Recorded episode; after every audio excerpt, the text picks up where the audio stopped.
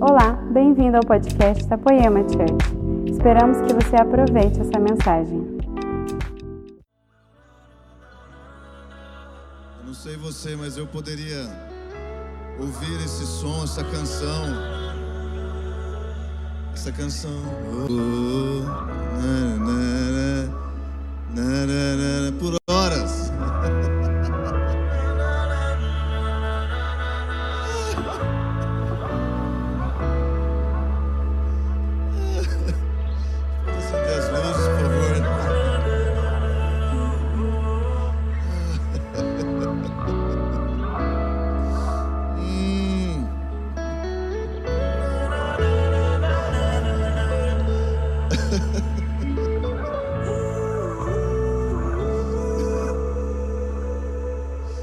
que quando a gente chegar no céu, diante de Jesus, não vão ter palavras, né? Eu imagino que essas são as palavras que a gente vai liberar para Ele.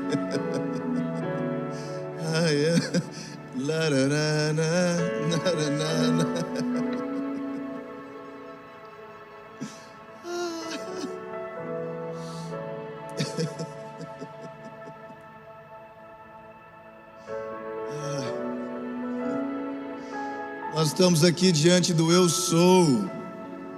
Eu amo tanto esse nome de Jesus. Quando Deus se revela para Moisés, Êxodo no capítulo 3, ele diz: Eu sou. Eu sou. Será que você pode repetir comigo? Eu sou. É o eu sou que nós viemos ver aqui. É o eu sou que nós viemos encontrar aqui. O eu sou define tanto para mim de quem Deus é. Seja lá o que nos falta hoje, seja lá o que nos incomoda, o que nos desafia. Ele diz: Eu sou na sua vida. Eu sou. É, glória a Deus, eu sou. Eu sou. O Senhor está feliz hoje. Jesus está feliz. E você, você está feliz hoje? Jesus está feliz, meu amigo. Vê se seu vizinho está feliz. Dá uma olhada aí.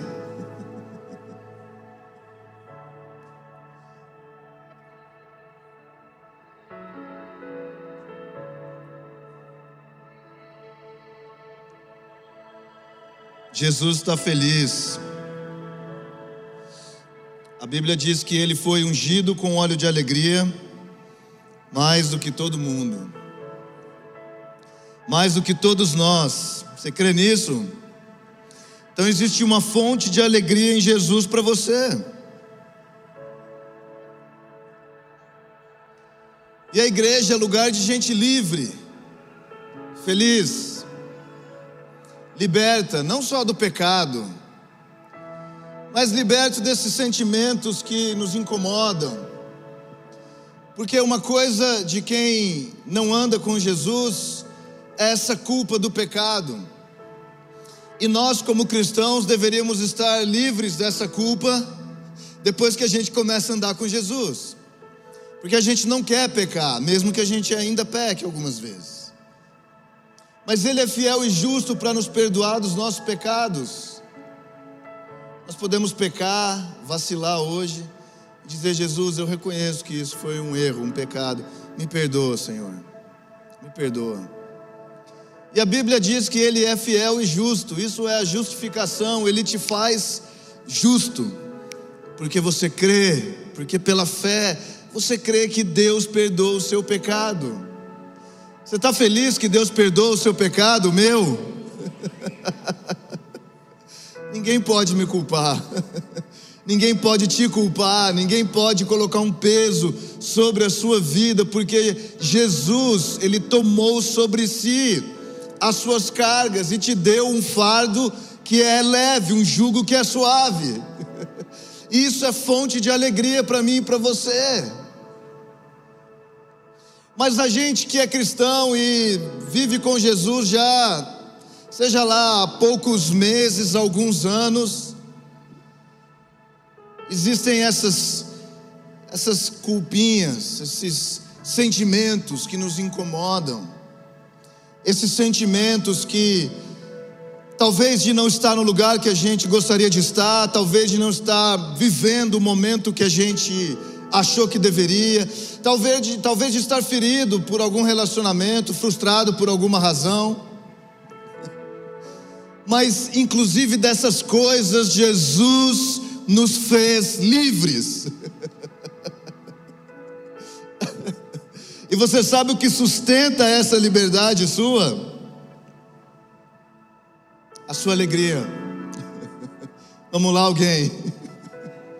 Vamos lá, meus amigos, a sua alegria sustenta a sua liberdade.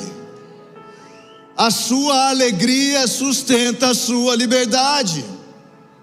Então, talvez você entrou aqui hoje com algum peso, com alguma questão, algum, alguma situação. Todos nós temos sempre oportunidade de ter uma pedrinha de tropeço, uma pedrinha de incômodo. Todos nós.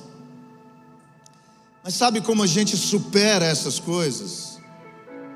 A gente olha para Jesus.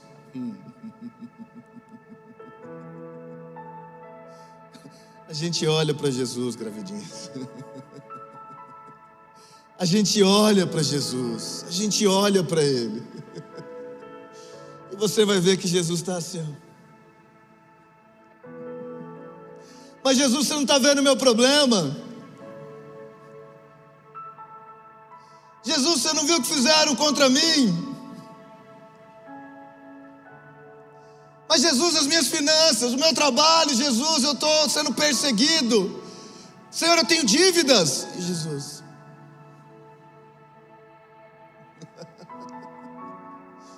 Então, eu quero fazer um convite para você. Eu sei que você está de máscara, mas você pode sorrir na igreja. Você pode sorrir, vamos lá. Faça da sua vida melhor, proteja a sua liberdade. Igreja de Jesus, proteja a sua liberdade. Viva a sua alegria. Mas eu não tenho motivo para me alegrar? Tem sim, Jesus é a razão. O eu sou é o seu motivo.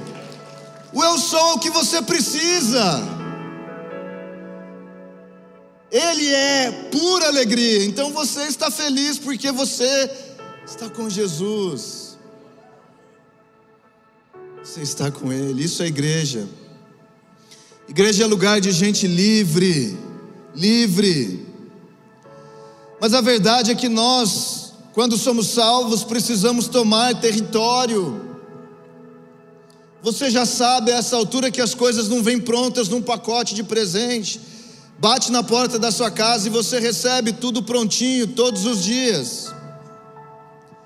Como Paulo disse em Filipenses 2: desenvolvei a vossa salvação, trabalhe na sua salvação, mas não é um trabalho cansativo, algo que você faz um esforço daquilo que é impossível para você, não, é simplesmente o esforço da fé, de algo que você não está vendo com os seus olhos naturais é a fé que Jesus, para Ele tudo é possível. Para Ele aquilo que é impossível na sua vida hoje não é impossível, Ele pode todas as coisas. E você é livre por causa disso. Eu tenho sido desafiado muito nesse tempo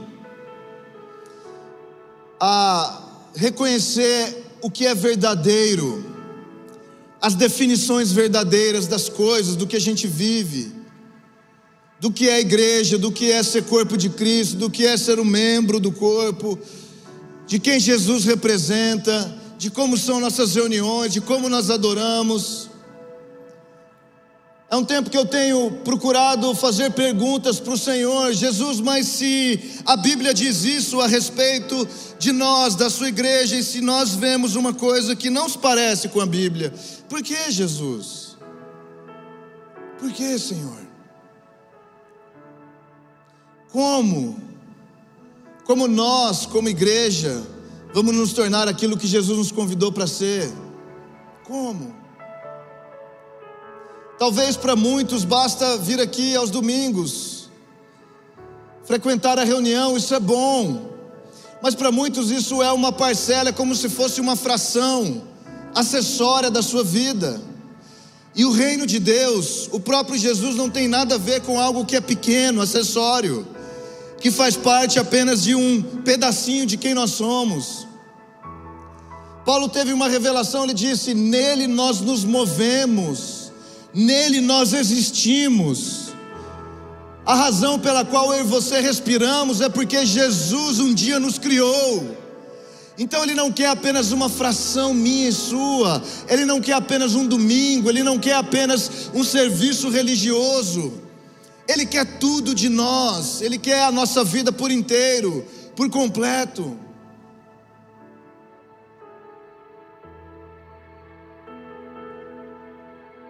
Então, o que é a igreja de Jesus? É o templo onde nós vamos aos domingos? São as estruturas hierárquicas, de hierarquia que a gente estabelece dentro do corpo de Cristo. Não, a igreja de Jesus é um corpo, meus amigos, onde cada um de nós tem um papel vital e de extrema importância. Vital porque a vida do corpo depende de você.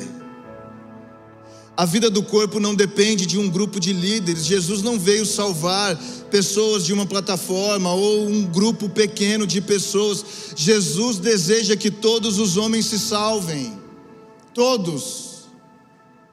E talvez porque você vem, e talvez porque apenas uma fração da sua vida está dedicada a esse reino, ao próprio Jesus, e talvez ainda é parcial se talvez ainda você calcula muitos custos, se talvez você ainda está em cima de um muro que divide muita coisa na sua vida e você não tem certeza se você abraça por completo.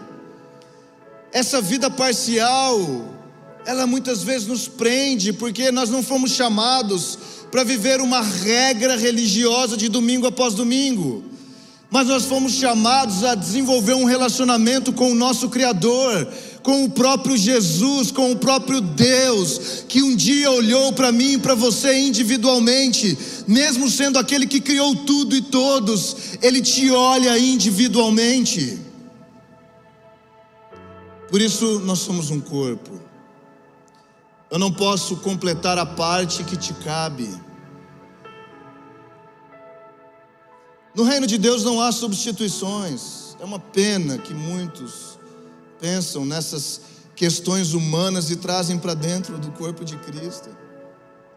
Salmo 139, 16 diz que Deus, quando Ele te criou, quando você ainda era uma substância informe, Ele já tinha escrito seus dias, Ele sabia seu nome, Ele sabia seus passos, Ele sabia para onde você iria, quem seriam seus pais, obviamente, Ele sabia quem iria ser sua família, que cidades você iria morar.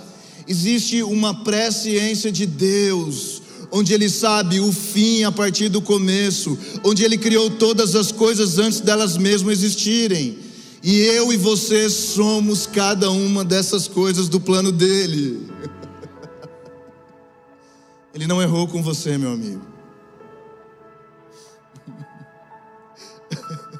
Ele não errou com você no seu lugar mais o seu lugar mais escuro, o seu lugar mais difícil, o seu lugar mais complicado o lugar mais de trevas que você pode andar, Ele não errou com você, Ele não te esqueceu, Ele não te deixou de lado, Ele não te abandonou, Ele te vê ainda hoje. Você precisa crer nisso, porque ninguém vai crer por você. Você precisa crer que é para você. Então a revelação pessoal que eu e você temos de Jesus, a revelação individual que você está se relacionando não com uma denominação, não com um prédio, não com seus líderes, e cada uma dessas coisas tem o seu lugar, mas o que é o centro da sua fé, o seu relacionamento pessoal com Jesus, com o seu Criador. Isso é uma definição de conceito que tem que ficar clara. Porque você precisa carregar essa vida pessoal de fé, não uma vida institucional de fé. Ela é pessoal em primeiro lugar. Porque à medida que essa fé é pessoal, você recebe uma convocação. Esse é o sentido da palavra carral, que é a igreja ou congregação no Velho Testamento, eclésia no Novo Testamento, é uma convocação para que essas pessoas que tiveram um discernimento individual da sua fé, que foram chamadas, que foram salvas, elas se reúnem num lugar juntas, para que elas adorem o Senhor. A carral do Senhor, a eclésia, ela não é o local em si, mas ela é a reunião em si. Você está comigo? Essa reunião é essa família de Deus. Essa reunião é o ajuntamento, é a congregação do Senhor.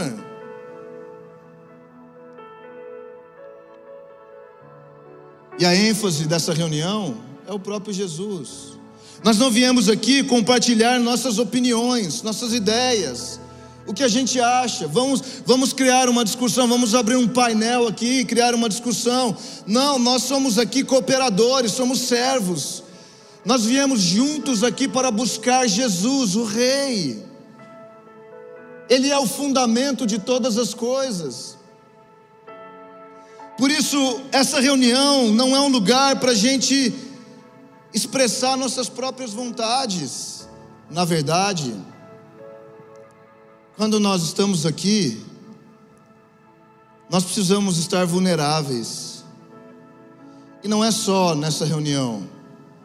Você precisa andar vulnerável com Jesus. Se tem uma coisa, meus amigos, que nós precisamos nos treinar, eu confesso que é algo que eu tenho treinado a minha vida ao longo dessa última estação, é Jesus pode fazer qualquer coisa. Eu jamais posso estar fechado para qualquer coisa que Ele queira fazer, por mais louca que essas coisas possam parecer. E eu não preciso fazer uma forcinha ou dar uma ajudadinha em Deus para que Ele faça aquilo que Ele quer fazer na minha vida. Eu preciso apenas me render, estar vulnerável, eu preciso apenas me dispor, porque Ele quer fazer, Ele tem um plano que Ele está cumprindo, mas eu preciso apenas me dispor.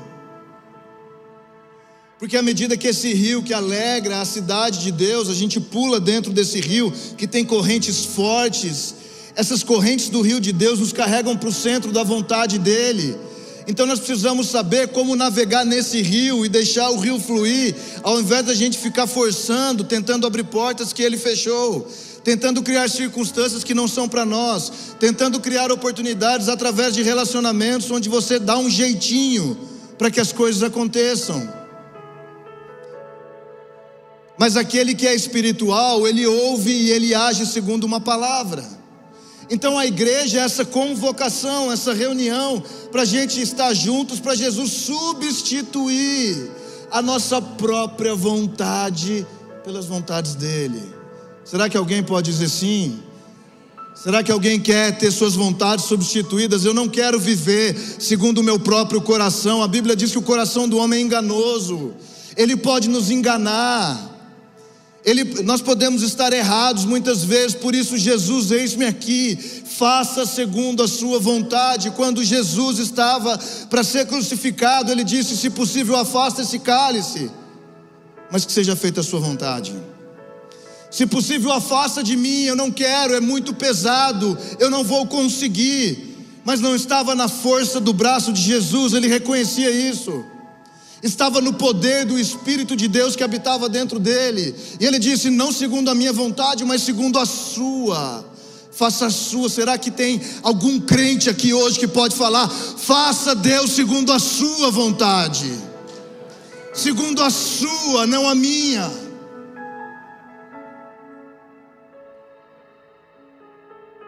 Segundo a sua vontade. A palavra de Deus, nós agimos sobre uma palavra, nós agimos debaixo de uma palavra. Efésios 4 diz que ela é viva e eficaz. Por que, que a palavra de Deus é eficaz? Porque dá certo, ela dá resultado. Eficaz é o que funciona, meus amigos. A palavra de Deus é viva, ela tem vida própria. Ela fala, ela é o próprio Jesus. Ela fala dentro de você, ela fala no espírito com você. E ela é eficaz. ela funciona.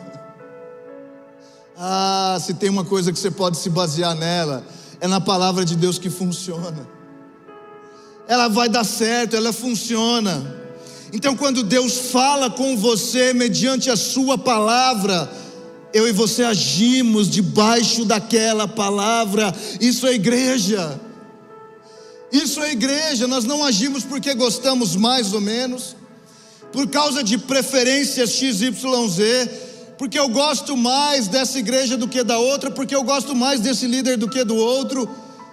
Eu ajo debaixo de uma palavra que Jesus fala comigo. A fé vem pelo ouvir e o ouvir vem pela palavra. Quem é a palavra? Eu te pergunto hoje. Quem é a palavra? Jesus é a palavra. Jesus é a palavra, ele fala. Ele fala. Hebreus 1 diz que antes, anteriormente, ele falava pelos profetas, mas hoje ele fala pelo Filho. Jesus está falando com você, meu amigo. Jesus está falando com você. Muitos estão precisando de respostas, e eu quero dizer que Jesus está falando com você, mas a voz dele é mansa e suave, a voz dele é mansa e delicada.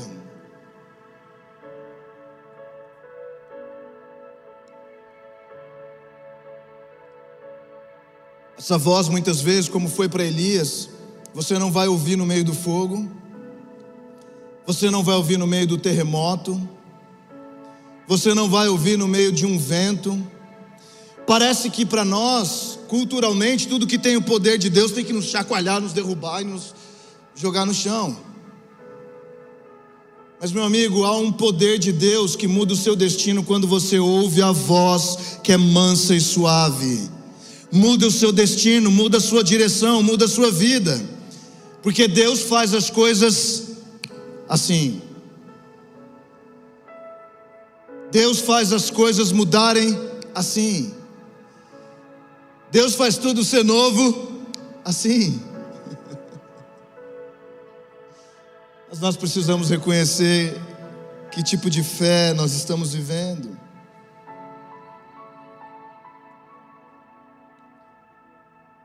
Primeira Coríntios capítulo 12, no verso 4, diz que há diferentes tipos de dons mas o Espírito é o mesmo. Há diferentes tipos de ministérios, mas o Senhor é o mesmo. Há diferentes formas de atuação, mas é o mesmo Deus que efetua tudo em todos. A cada um, porém, é dada a manifestação do Espírito, visando o bem comum, o bem do corpo. Isso é igreja, meus amigos. Isso é igreja. Você sabia que Jesus morreu, ressuscitou, e quando ele ressuscitou, ele distribuiu dons aos homens, às mulheres. Há um dom de Deus sobre a sua vida. Nós lemos em 1 Coríntios 12 dons variados: dons de governo, de socorro, de línguas, de cura dons de profecia, dons de interpretação de profecia. Há dons disponíveis para você. Diga, eu tenho um dom de Deus na minha vida. Diga. Você tem que se ensinar a si mesmo. É redundante isso, mas é você precisa se ensinar e falar para você mesmo: eu tenho um dom de Deus na minha vida. Você precisa treinar a si mesmo, falando: Eu tenho um dom de Deus na minha vida. Eu tenho um dom de Deus na minha vida. Eu tenho um dom de Deus na minha vida. Você tem um dom de Deus?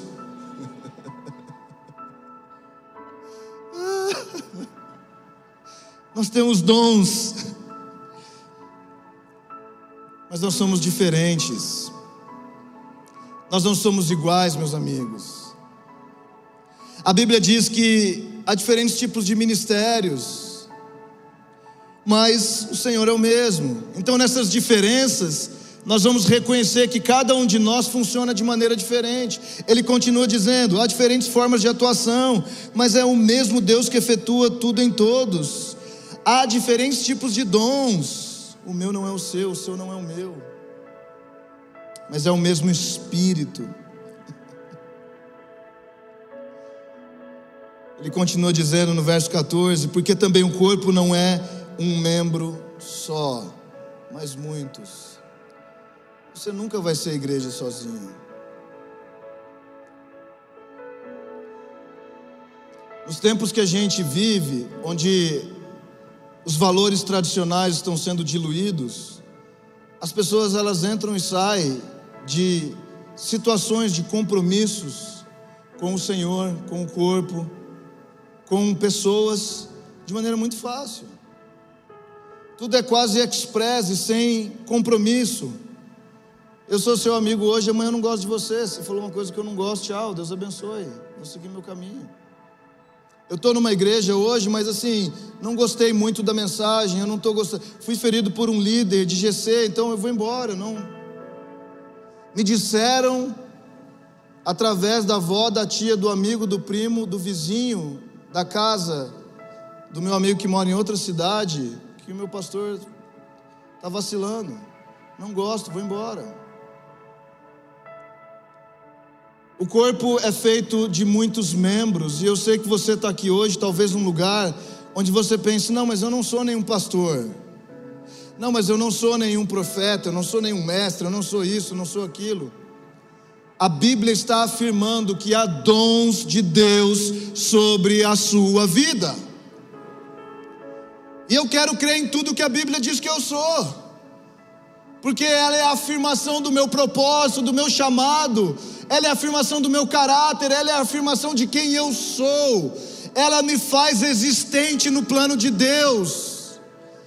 Então, sim, nós somos um mem membros de um corpo que tem muitos dons, mas somos diferentes. Somos diferentes uns dos outros. Efésios 4,16 diz que todo o corpo ajustado e unido pelo auxílio de todas as juntas. As juntas é o que faz a conexão entre cada um dos membros. Para você ser parte do corpo de Cristo, você precisa primeiro ser salvo. Não tem participação no corpo, na carne e no sangue de Jesus sem que você seja salvo por Ele, sem que você reconheça que Jesus é seu Salvador. Mas depois disso, meus amigos, como que nós estamos bem ajustados nesse corpo que a Bíblia tanto diz a respeito, se não estamos conectados pelo auxílio das juntas? As juntas falam dos relacionamentos. Quão intencional você tem sido nos seus relacionamentos dentro do corpo de Cristo?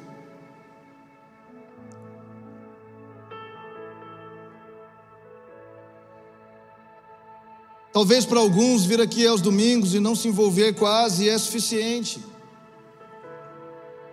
Mas eu te digo, para que você seja parte completa do corpo, você vai precisar se conectar com o corpo de Cristo. É por isso que aqui na Poema existe os GCs. Eles servem para isso, eles têm essa função. Conectar você no corpo de Cristo. Você que chegou agora, você que não tem amizades, você que não tem relacionamentos, e meus amigos, não entenda que você vai ser melhor amigo de todas as pessoas do corpo de Cristo, não. Eu não estou falando sobre isso. Eu estou falando que o relacionamento dentro do corpo de Cristo é um relacionamento que tem propósito. Eu vou repetir isso para você. O relacionamento que existe dentro do corpo de Cristo, ele não é casual, ele não é de conveniência, mas ele é um relacionamento que tem propósito.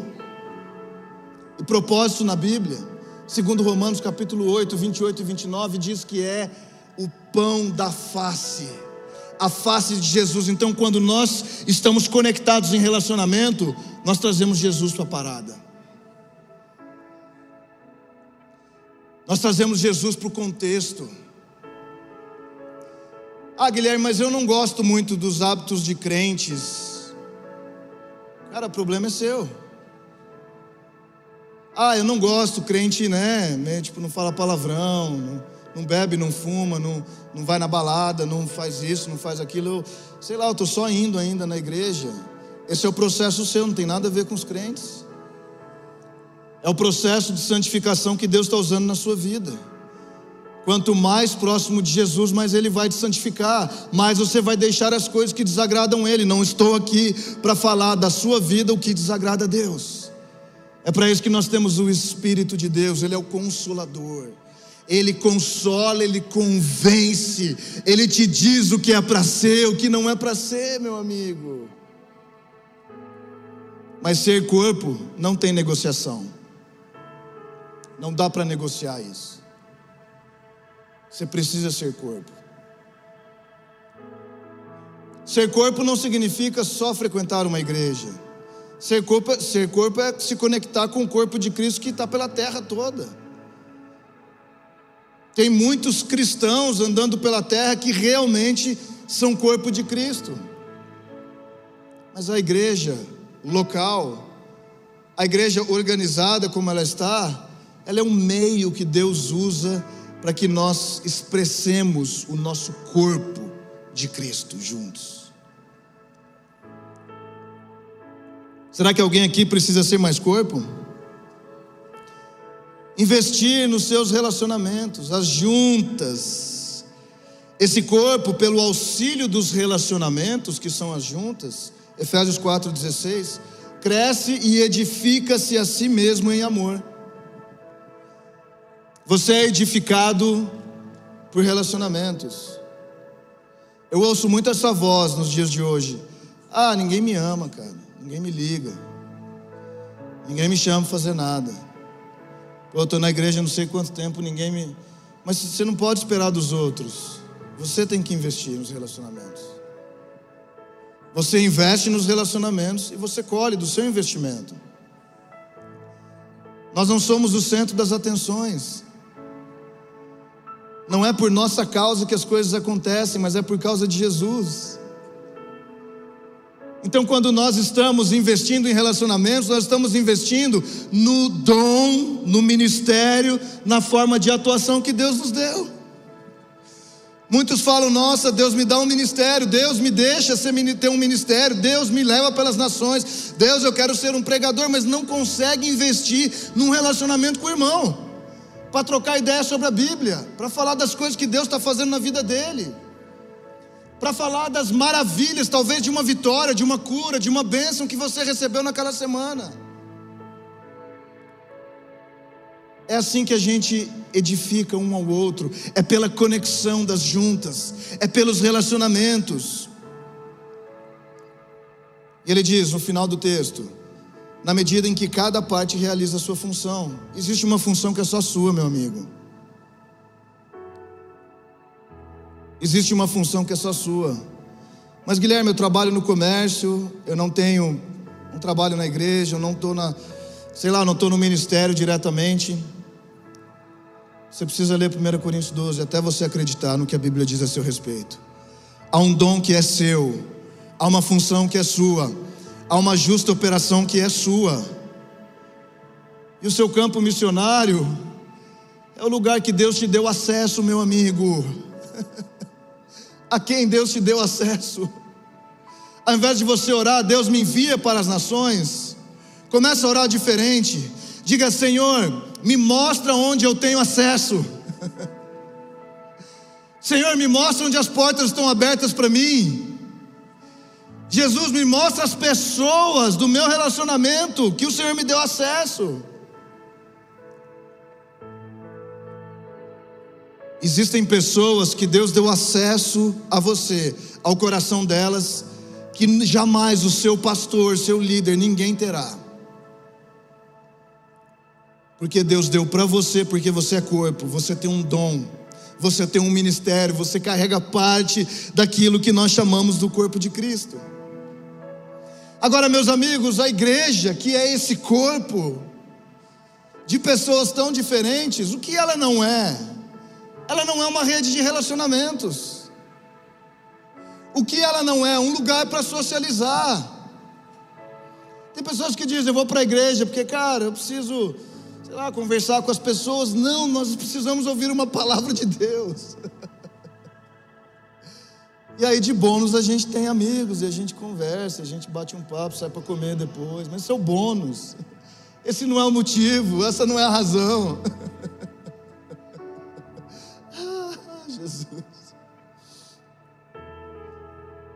Nós estamos na igreja para adorá-lo, nós somos igreja para levantar incenso, nós somos igreja para expressar a nossa afeição e a nossa adoração por Ele.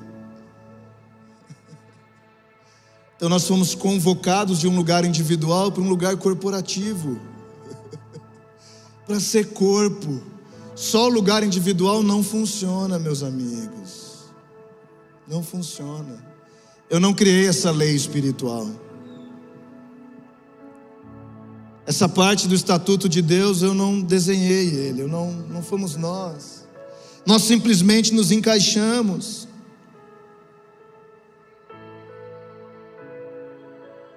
E dentre essas diferenças que nós temos dentro do corpo de Cristo, nós precisamos tomar muito cuidado com o espírito faccioso. O espírito faccioso. Facção é uma palavra que, na nossa cultura atual, ela é bem conhecida. E o espírito faccioso é o espírito que produz divisão. Eu não estou falando que unidade é uniformidade e nem igualdade. Não é isso. Unidade é a um só Deus, um só Espírito, uma só fé. Sabe como que a gente se identifica? Jesus. A gente se identifica pelo nome de Jesus.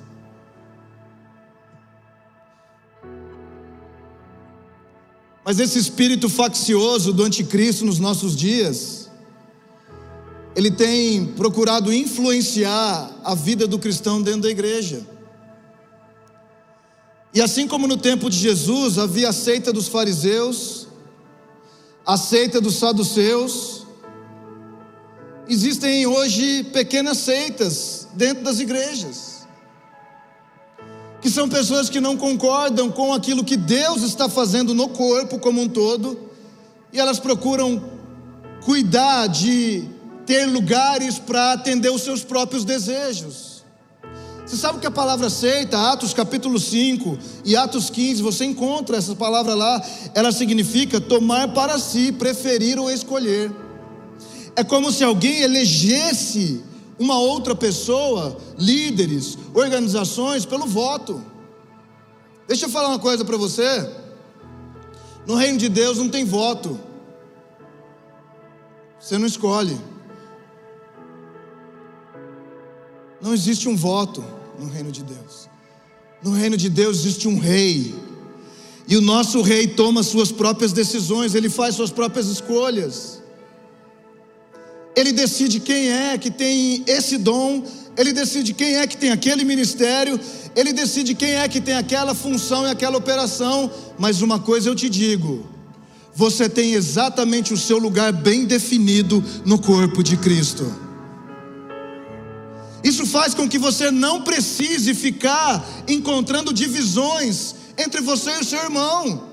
Porque Jesus tem um lugar exato para você. E Paulo diz em 1 Coríntios 11 que o, motivo do povo estar doente é porque eles não discernem o corpo de Cristo, não discernem quem cada um é extrapolando para um nível mais profundo, não discerne a função de cada um, não discerne o ministério de cada um, não discerne a mensagem que Deus deu para cada um, não discerne o dom que Deus deu para cada um.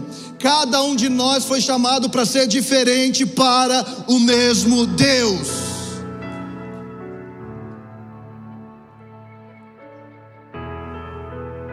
Jesus disse em Mateus 23 sobre os fariseus: faça tudo o que eles falam, mas não faça o que eles fazem, porque eles não fazem o que eles falam.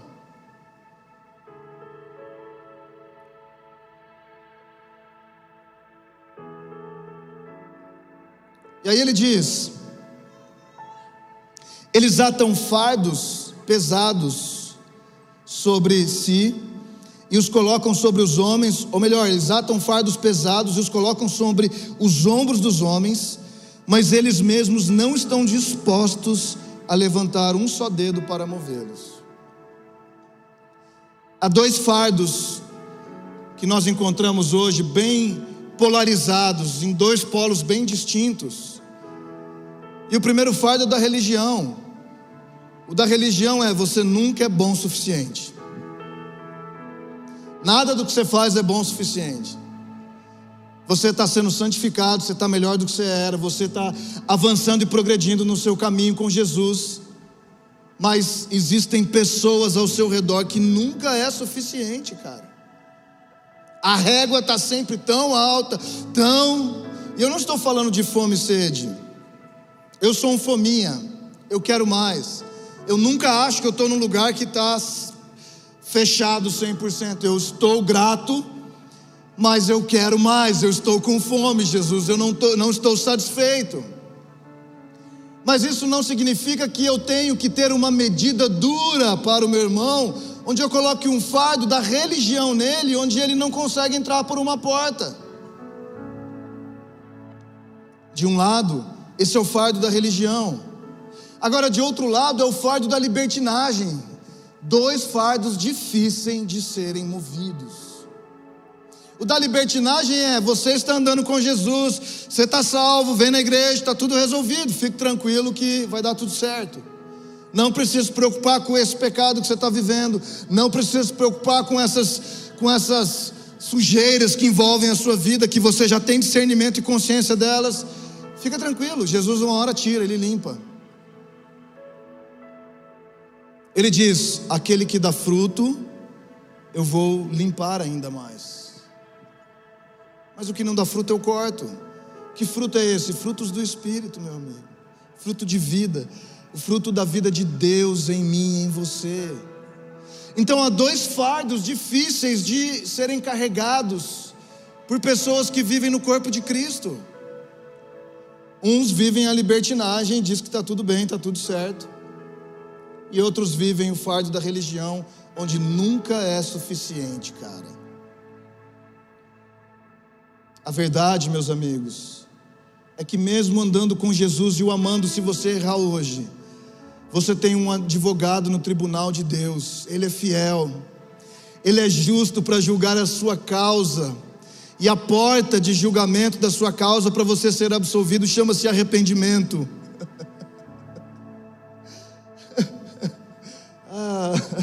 Há estações de arrependimento? Sim, para alguns, mas eu quero viver todos os dias arrependido. Todos os dias. Eu quero viver todos os meus dias arrependido. Falando, Jesus, livra de mim, livra-me das faltas ocultas, livra-me. Aquilo que produz essas pequenas seitas, essas seitinhas dentro da igreja, porque muitas vezes a gente entende a palavra seita como um culto pagão, como alguma coisa demoníaca que é feita em algum lugar a partir de um grupo de pessoas.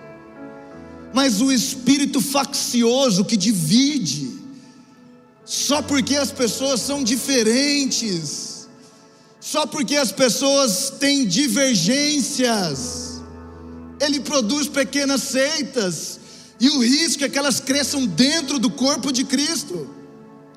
Porque uma das menções dos anticristos, não do anticristo, mas de vários anticristos que a Bíblia diz, é que eles saem do meio da igreja, eles saem do meio de nós.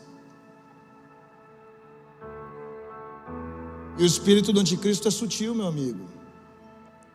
Ele não, é, ele não vai fazer você adorar demônios ou adorar Satanás. Mas ele pode fazer você adorar seus próprios desejos, vontades, ideias. Ele pode fazer isso. Porque o que você adora, você coloca em primeiro lugar. Se você adora suas ideias, a hora que tiver uma divergência, você vaza. Se você adora o seu entendimento, a hora que tiver qualquer pessoa que fala alguma coisa diferente de você, você vaza e fala: Isso não é de Deus. Nós não queremos juntar pessoas que pensam exatamente como a gente, porque há uma só fé, um só Espírito, um só Deus e Pai de todos. Isso é o que nos une.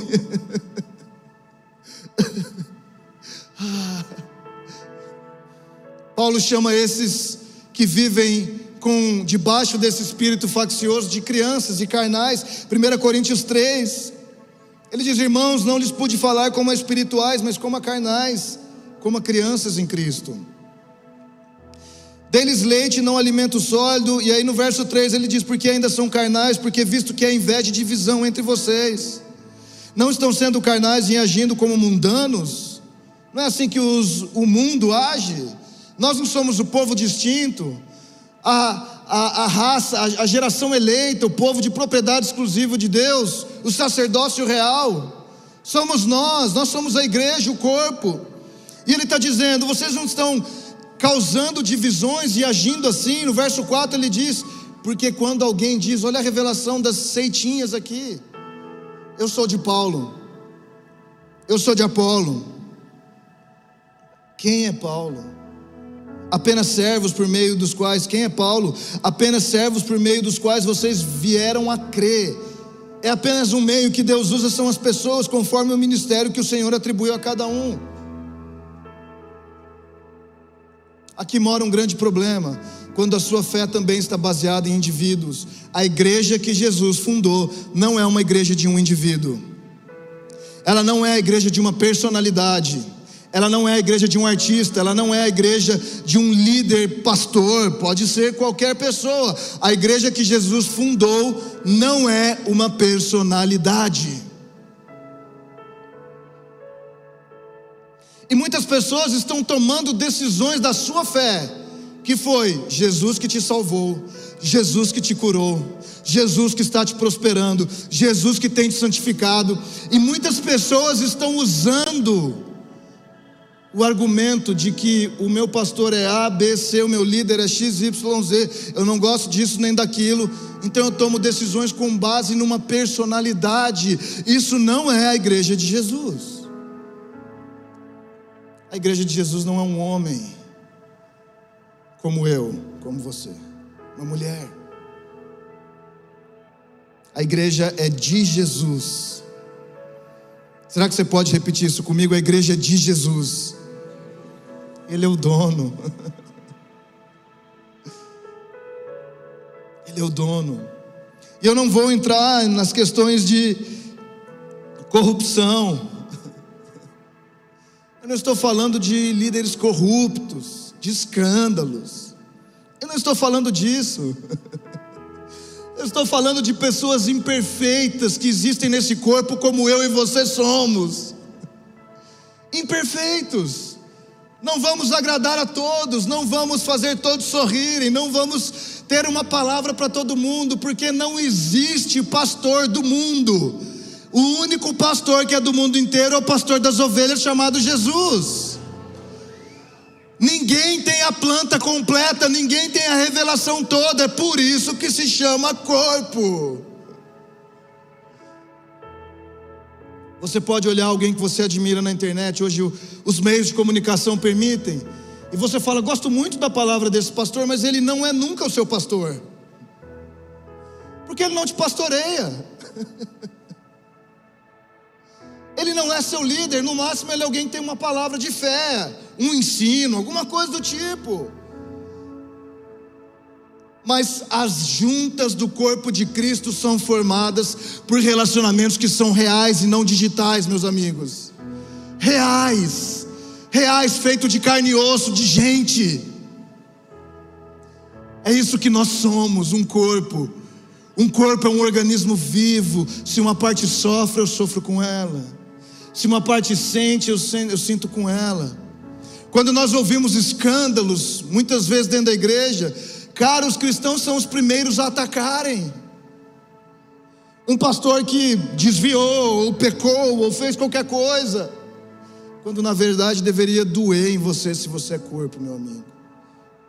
Se alguém que não está bem, se você não consegue orar por um amigo seu que não está bem, cara, que você teve com ele e você viu que espiritualmente não estava legal, que ele não está vivendo uma estação muito boa, se você não consegue orar por essa pessoa, como seremos o corpo que o cabeça voltará para ele? Jesus está voltando, meus amigos. Jesus está voltando, meus amigos. O Covid separou uma estação da outra. Jesus está voltando, meus amigos. Aqueles que têm olhos para ver, que vejam mais, o que têm ouvidos para ouvir, abram mais os seus ouvidos. Aqueles que têm um coração para entender, apliquem ao entendimento. Jesus está voltando, meus amigos. O mundo não vai ser mais como você achou que ele iria ser. Não tem mais de volta para o normal. Não vamos voltar ao que era antes. O que foi já passou. E ele diz: Eu faço uma coisa nova hoje. Eu faço uma coisa nova. E ele faz uma coisa nova no seu corpo.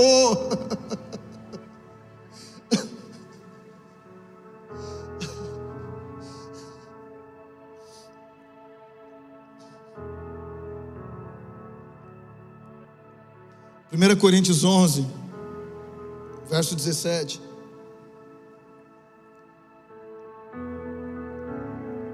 Paulo diz: entretanto, nisto que lhes vou dizer, não os elogio, pois as reuniões de vocês fazem mais mal do que bem. Verso 18: Em primeiro lugar, eu ouço que quando vocês se reúnem como igreja, há divisões entre vocês. Isso não é um problema de agora, não é uma coisa nova. Divisão existe desde que corpo é chamado de corpo de Cristo.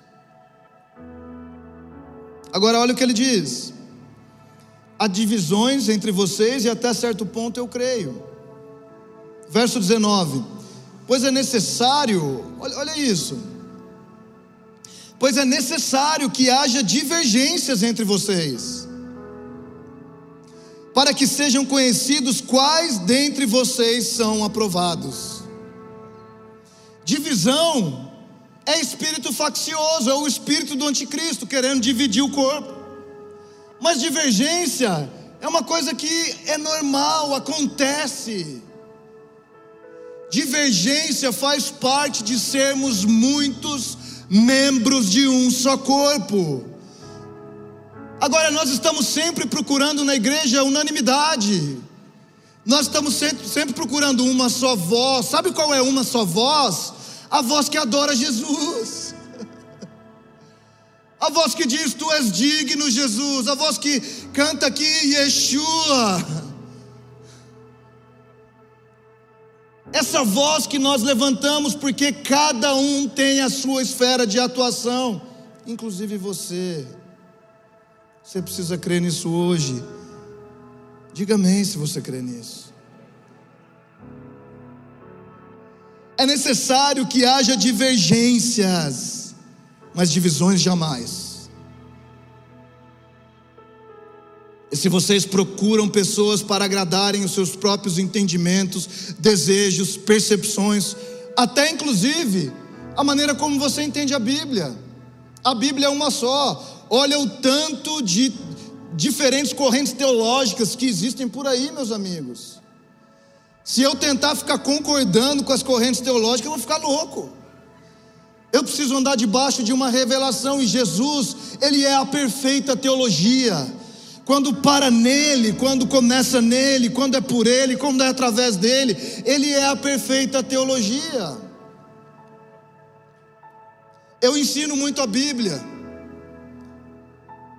E talvez se você assistir um dos nossos cursos uma hora você vai, eu não concordo com isso. Tá bom? Não nos faz pessoas que estão divididas, mas divergentes. Porque a divergência vai fazer com que você aplique compaixão e graça. Compaixão e graça. Eu não tenho a planta toda, eu não sei, eu não sou o ministério de Jesus. Eu não sou o único líder, eu não sou a única pessoa. Mas eu aplico compaixão e graça. Eu me coloco como membro do corpo, se alguma coisa não está bem, não está bem comigo também. Mas essa unanimidade para muitos é achar que eu pedi para você, por exemplo, que você se envolva com os meus projetos ministeriais. É eu ficar chamando você para se envolver com os meus projetos. Essa não é a unanimidade que Jesus construiu. Se ele me chamou para algo no reino dele, o chamado é meu. Então eu faço. O que ele faz é que no meio desse processo ele desperta outras pessoas para que essas partes do corpo elas andem juntas, nos mesmos projetos, nas mesmas igrejas, nos mesmos lugares. Mas achar que o campo missionário é igual para todos não é verdade. O meu campo missionário não é o seu. Não vamos procurar uniformidade nessas coisas, porque nisso nós vamos divergir. Mas há um só Deus, um só Espírito, uma só fé, um só batismo. Não existem dois Jesus, não existem dois Deus Pai, não existem dois tipos de batismos, não existem dois tipos de fé, não existem dois Espíritos Santo, Santo.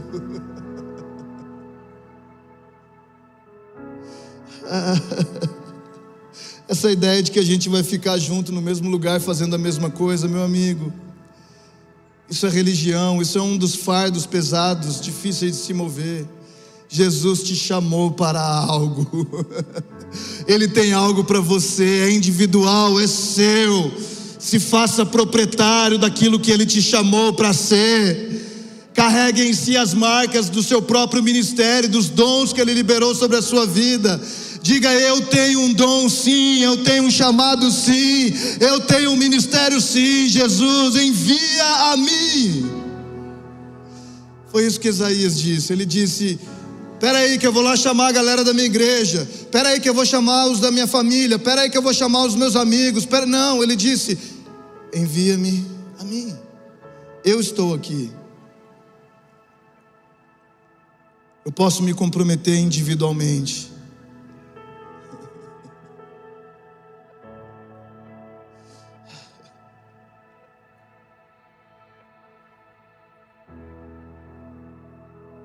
Daniel no capítulo 9. Daniel, aquele homem justo.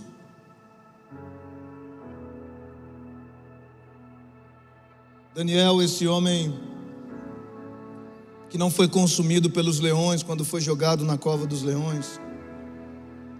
É interessante o texto como o rei que o jogou, que foi convencido pelos inimigos de Daniel que ele deveria ir para a cova dos leões ficou com o coração pesado. Ele amava Daniel, Daniel revelava sonhos. Ele via em Daniel um espírito nobre, o homem que carregava uma porção de Deus. Daniel manifestava o próprio Deus na sua vida. E esse Daniel que foi jogado na cova dos leões, você sabe como ele foi tirado ileso lá de dentro. E no capítulo 9, quando ele é visitado pelo anjo Gabriel para dar as 70 semanas de Daniel, para que o anjo Gabriel mostrasse qual era o fim, liberasse uma profecia que é para a igreja, que é para mim e para você. Ele começa o texto dizendo uma coisa muito poderosa: no primeiro ano do seu reinado, eu, Daniel, compreendi pelas Escrituras, conforme a palavra do Senhor dada ao profeta Jeremias, que a desolação de Jerusalém iria durar 70 anos. Verso 3: A desolação, o cativeiro, iria durar 70 anos. Mas no verso 3, ele compreende, ele diz: Mas a gente está cativo ainda. Mas a gente está preso ainda. Eu entendi pela palavra do profeta Jeremias que era para a gente ser livre, mas a gente está preso ainda. E ele diz no verso 3: Voltei o rosto ao Senhor Deus para o buscar com oração e súplicas, com jejum, pano de saco e cinza. Eu me humilhei diante de Deus, e no verso 5 ele diz: Temos pecado. Olha o caráter intercessório desse homem que entendia o que era corpo de Cristo, sem viver no Novo Testamento, na nova aliança, como eu e você vivemos, mas como um israelita, como um homem israelita, que eu e você somos Israel espiritual, deveríamos sentir esse mesmo patriotismo espiritual, celestial na nossa vida. Ele diz: Nós, ele se coloca no lugar, eu também, nós pecamos e cometemos iniquidades. Ele não tinha cometido nenhuma iniquidade, ele não tinha pecado, ele foi liberto da cova dos leões. Esse era um homem que tinha motivos da sua justiça. Mas Jesus não está procurando a sua justiça própria, meu amigo. Ele te salva para te fazer uma fonte de salvação para muitos, para que outros encontrem a justiça de Cristo Jesus que você encontrou. Ele diz: procedemos perversamente. Mas como, Daniel, você está falando que você procedeu? Eu imagino o próprio Deus ouvindo a oração de Daniel. Procedemos perversamente, fomos rebeldes. Ele não tinha nada a ver com essa rebeldia. Ele não foi o cara que foi punido por não guardar, não cumprir os sábados de descanso da terra como Deus tinha ordenado. Ele não foi o cara que violou a palavra de Deus, não foi ele.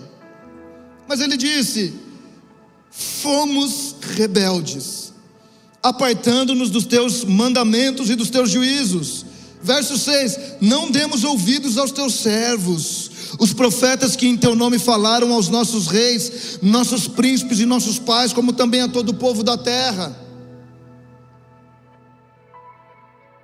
Será que ao invés de nós sermos motivo de divisão, a gente se coloca num lugar onde a gente diz: Deus, nos perdoa. Será que quando você olha alguma coisa na internet, ou que hoje isso é uma ferramenta do mal nesse sentido, você julga o que está sendo colocado lá, você não concorda, você desgosta, você acha as brigas homéricas hoje que não são locais, mas são hoje digitais e virtuais. Quando nós olhamos alguma coisa, ao invés de estendermos a compaixão e graça e dizer como Daniel, Deus, salva o seu povo. Cara, se der alguma coisa errada com a igreja, vai dar com você também. Você precisa ter essa consciência. Se alguma coisa der errado com a igreja, nós estamos no mesmo barco, nós estamos no mesmo pacote. Vai dar ruim para a gente também. mas existe um lugar onde você se volta ao Senhor. Daniel não foi lá procurar os defeitos do seu povo, ele era um governante. Ele tinha um alto cargo dentro daquele reino, ele não foi lá procurar e falar: "Quem errou aqui? Quem que foi? Quem errou? Quem que pecou? Quem que vacilou aqui? Peraí, deixa eu procurar. Quem está desviado? Quem não está seguindo a doutrina? Quem está bagunçado aqui? Peraí, deixa eu caçar aqui quem está mal, porque Deus está nos mantendo cativo por causa de você, meu irmão a culpa é sua. Não, ele se voltou ao Senhor. Ele disse: Senhor, cometemos pecado, procedemos de maneira iníqua, erramos. Mas foi você que cometeu o erro? Não, mas eu sou um corpo. Eu sou um organismo vivo, eu sou parte desse corpo onde há muitos membros. E se vai mal com um membro desse corpo, cara, uma hora vai espirrar em mim esse negócio. Porque Jesus está voltando, meus amigos. Jesus está voltando.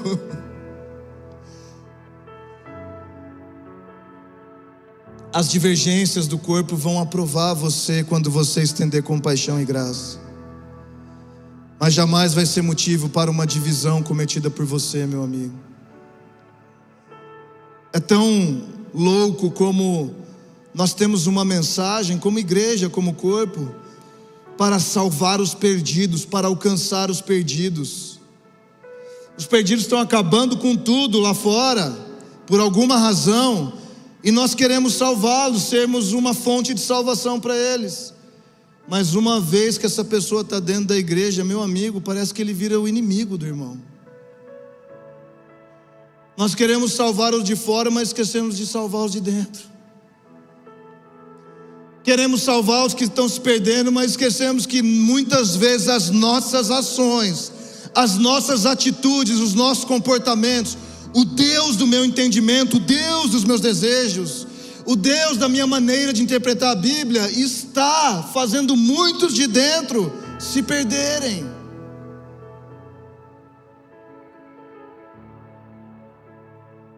Por isso, como Daniel, é com a gente, é nós, não tem eu. É nós, é nosso. Nós fazemos parte. Isso é uma aliança eterna que nós fazemos com Jesus no momento que Ele nos salva.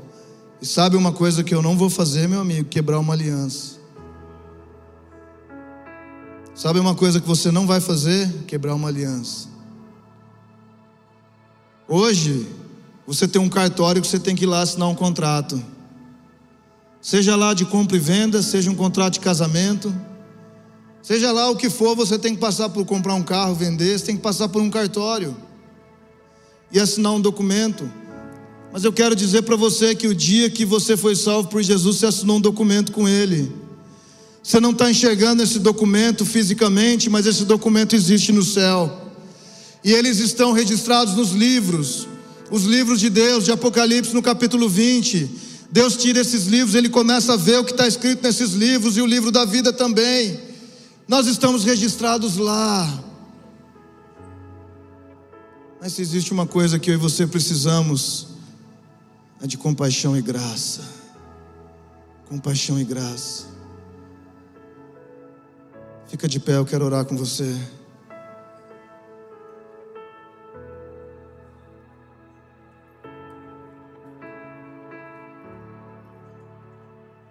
Feche seus olhos.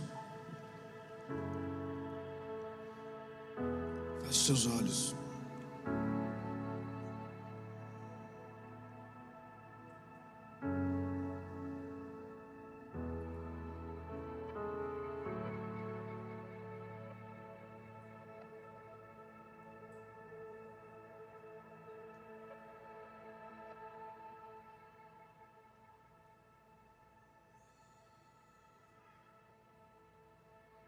Vamos ter um momento com Jesus agora, de olhos fechados.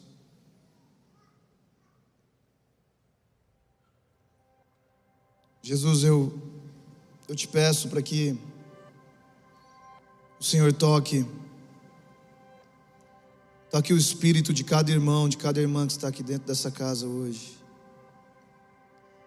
Abre os olhos do entendimento, Jesus, para que eles vejam a cada um o seu próprio lugar no corpo de Cristo.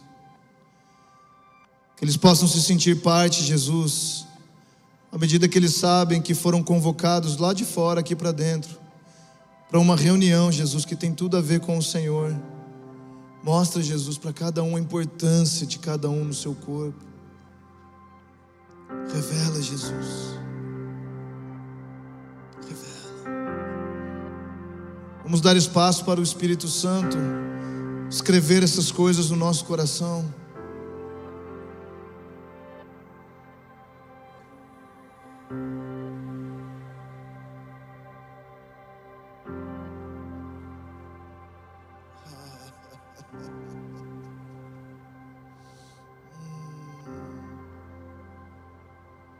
Sinta abraçado agora pelo Espírito de Deus.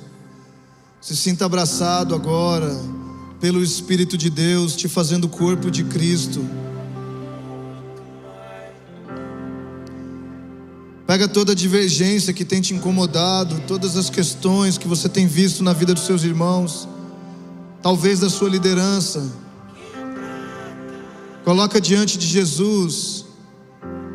e aplica compaixão e graça. Reconheça o quanto Jesus tem feito pela sua vida e por você, o quanto você é perdoado, o quanto você é salvo, o quanto você, Jesus, o quanta paciência Jesus tem com a sua própria vida. Reconheça isso agora e aplique ao seu irmão. Aplique compaixão e graça. Nós não somos motivo de divisão. Você tem um lugar que só você pode ocupar no corpo de Cristo. Só você pode.